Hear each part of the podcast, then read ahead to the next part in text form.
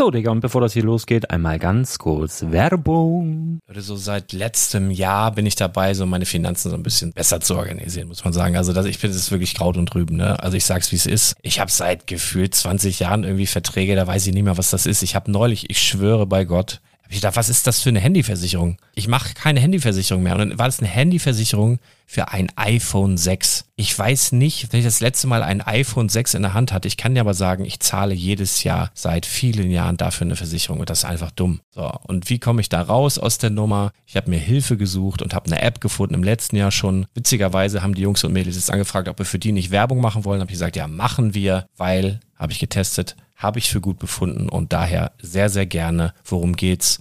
Finanzguru. Finanzguru ist erstmal eine kostenlose App. Die ist auch dauerhaft kostenlos. Es gibt dort so Plus-Funktionen. Da kannst du dann für zwei Euro neunundneunzig pro Monat das Ganze testen. Plus-Funktionen sind zum Beispiel, also du hast so Features, kriegst so detaillierte Budgetanalysen, personalisierte Finanztipps, du behältst die Kontrolle über dein verfügbares Einkommen bis zum nächsten Gehaltseingang. Also das sieht in der Praxis so aus, du kannst deine ganzen Konten dort hinterlegen, es muss einmal so verknüpft werden, keine Ahnung, Sparkasse, Volksbank, du kannst aber sogar Kryptokonten hinterlegen, du kannst irgendwelche Aktien, falls du Aktiendepots hast, du kannst alles hinterlegen dort. Und diese App, gerade wenn es um so Sachen geht wie Gehalt oder so, macht auch so Forecasts so ein bisschen, also die erinnert dich zum Beispiel auch dran, wenn jetzt eine neue Versicherung abbucht oder wenn die App denkt, dass da wieder was kommt, dann kannst du das überprüfen. Und wenn da irgendwas aufploppt, also bevor es abbucht und da irgendwas aufploppt und du sagst, ah, das wollte ich aber nicht oder das wollte ich schon lange kündigen, dann kannst du in der App per Fingertipp sozusagen rechtssicher sogar dort Verträge kündigen.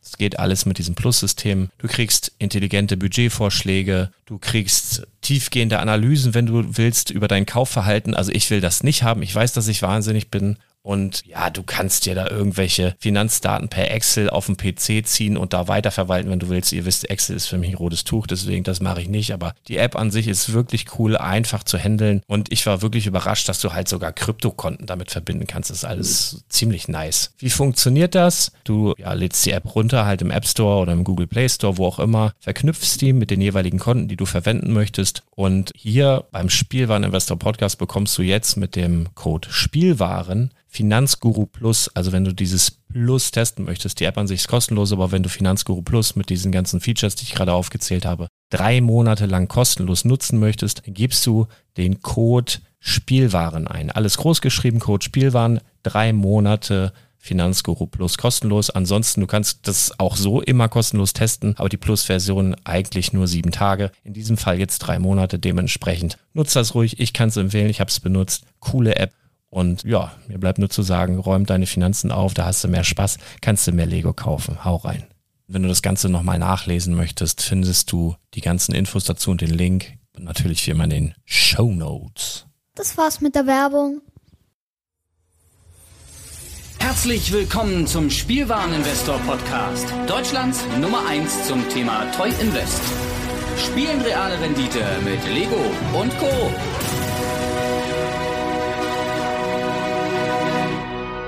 Ja, und damit herzlich willkommen zu einer neuen Folge vom Spielwareninvestor Podcast. Mein Name ist Patrick, auch bekannt als der Full Metal Nerd. Ja, ähm, zwei Wochen ist her, da haben wir uns gehört. Letzte Woche gab es ja nicht wirklich viel, ähm, was passiert ist. Veil of Summer wurde gebannt in äh, Pioneer und äh, dazu war dann auch nicht wirklich, ja, sagen wir es einmal mal ganz ehrlich, war jetzt nicht wirklich ein Grund, nochmal einen Podcast aufzusetzen. Ähm... Jetzt ist aber heute die neue Band, das rauskommt, achtzehnten November. In Pioneer ist nichts passiert, aber dafür in vielen anderen Formaten und es ist richtig krass, was da passiert ist. Das wird den Markt ganz schön aufschütteln. Und zwar fangen wir einfach mal an mit Standard. Oko war ja schon immer ein Thema gewesen und äh, ich habe es auch das letzte Mal schon angekündigt. Oko ist viel zu oft benutzt worden und dementsprechend hat es jetzt Oko erwischt in Standard sowie auch in Brawl. Brawl ist ja dieses äh, Mini-Commander-Format. Also Oko, Thief of Crowns ist damit weg. Das heißt, der Preisabfall und mein Tipp vom letzten Mal mit verkauft eure Okos.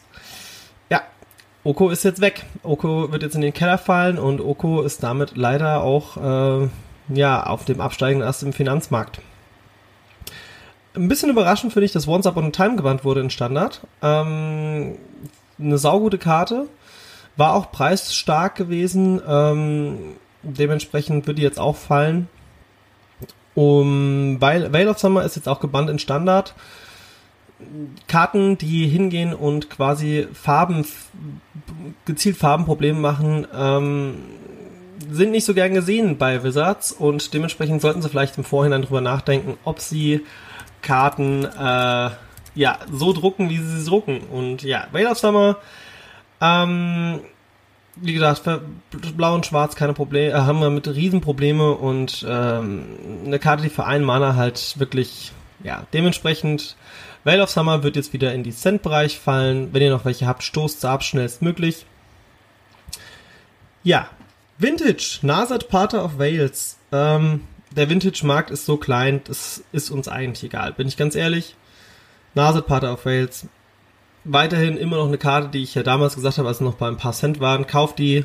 Ich würde auch immer noch kaufen, weil ich glaube, dass es auf lange Sicht immer noch eine Karte ist, die wirklich äh, ordentlich Geld kosten wird. Und jetzt kommt das richtig Krasse, wo ich überhaupt nicht mit gerechnet habe.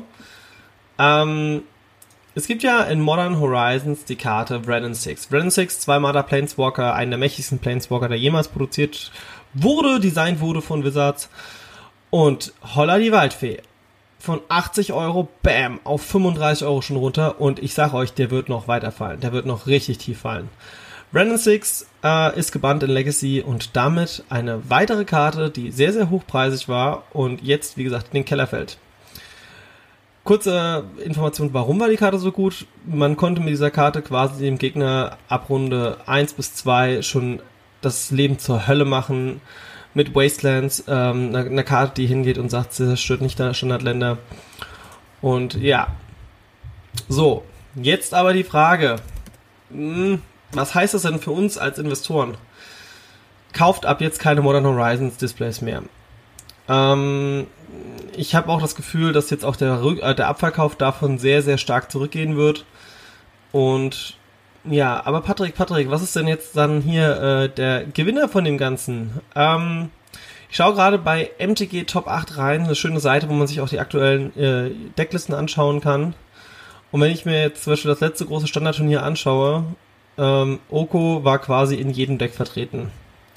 Überall. Once Upon a Time ebenfalls. Und ähm, ja, da ist aber ein Deck dabei, jetzt zum Beispiel auf dem letzten Event, das war der Grand Prix Sao Paulo. Ähm, Jund Sacrifice war da mit drin. Wobei man muss auch sagen, das Deck ist ein wenig designed auch gegen, um natürlich mit Oko klarzukommen. Ähm, verzichtet aber komplett auf beide Karten, die gebannt wurden. Und ich glaube, jetzt der große Gewinner wird der Gilded Goose sein. Ähm, da könnte auf jeden Fall ein Preisanstieg passieren. Und ansonsten ähm, ist es momentan so, dass jetzt erstmal Standard sich neu finden muss, weil äh, schwierig. Also ich denke, dass der Korvold, der ja, jetzt muss man gerade mal schauen, auf wie viel Euro der im Moment steht. Korvold ist eine Legende aus ähm, ähm, Throne of Eldraine und eine Drachenlegende, der doch schon ordentlich Power hat. Der steht halt schon bei siebzehn Euro und ich bin auch ganz ehrlich, ich glaube, der wird noch um einiges teurer werden, der gute Junge, denn ähm, man geht immer davon aus, wenn in einem Format eine Karte verboten wird, dass dann oder wenn wenn grundlegende Karten, die in sehr vielen Decks vorkommen, verboten werden, dann gehen die Leute halt hin, was war denn das nächststärkste Deck? In dem Fall war es Jund Sacrifice. Und Korvold wird da halt dreimal drin gespielt. Dementsprechend, Korvold, könnte ich mir vorstellen, könnte der nächste fünfundzwanzig, dreißig Euro Planeswalker, äh, nicht Planeswalker, Legende werden. Ähm, ansonsten, Rakdos Aggro ist auch jetzt natürlich ein Thema, war auch zweimal vertreten und ja, da haben wir auf jeden Fall die Chandra, äh, Acolyte of Flame drin, die aus M zwanzig, die könnte, muss aber nicht. Ich bin aber auch ganz ehrlich, im Moment, es geht jetzt natürlich auch auf den Dezember zu, ich würde momentan kaum bis gar nicht investieren. Also ich finde den, den Korvold, wenn man jetzt nochmal unter zwanzig Euro kriegt, kann man da gerne mal zugreifen. Ähm, ich finde es aber auch im Moment viel, viel wichtiger zu sagen, ey, Displays, Throne of Eldraine, mh, schwierig, weil dann habt ihr mal ein Display, macht's auf, Veil of Summer, ähm, Once Upon a Time, Oko, das sind halt schon drei Top-Karten, die jetzt quasi in den Keller fallen. Nee, also andere Karten werden natürlich jetzt dementsprechend davon profitieren. Dreister Langfinger ähm, wird jetzt wahrscheinlich noch ein bisschen nach oben gehen. Mörderische Reiterin, aber so richtig krasse Investment-Dinger sind jetzt einfach nicht da. Man muss auch abwarten, was passiert jetzt auf dem Legacy-Markt. Dementsprechend einfach Füße stillhalten, nichts kaufen im Bereich Displays, was Modern Horizons oder Throne of Eldraine angeht. Ähm, das heißt jetzt einfach mal abwarten. Und was ist mit Pioneer? Pioneer ist im Moment einfach nur... Der, der Hype ist jetzt ein bisschen vorbei, aber ich denke, der Hype wird auf jeden Fall kommen, wenn der erste Grand Prix gestartet ist. Im Januar müsste das sein. Dann wird natürlich einiges nochmal im Wert nach oben gehen. Was es dann sein wird und wie meine Vorab-Einschätzungen dazu sind, äh, dementsprechend demnächst mehr. Äh, ich hatte auch ein interessantes Gespräch am Wochenende mit jemandem gehabt und meinte nur so, hey, ne, was hältst du von Pioneer? Ja, geil. Aber er findet seltsam, dass die Schockländer nicht im Bereich steigen. Schockländer sind ja zum Beispiel ähm, Temple Garden, Overground Tomb, Stomping Ground und so weiter und so fort. Ähm, ganz einfach.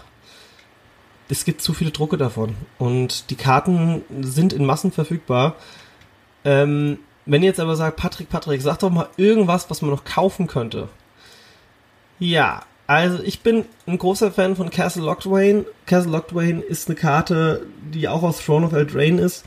Ist momentan noch zu einem guten Kurs von knapp einem Euro zu bekommen, könnte aber natürlich auch dementsprechend nach oben gehen.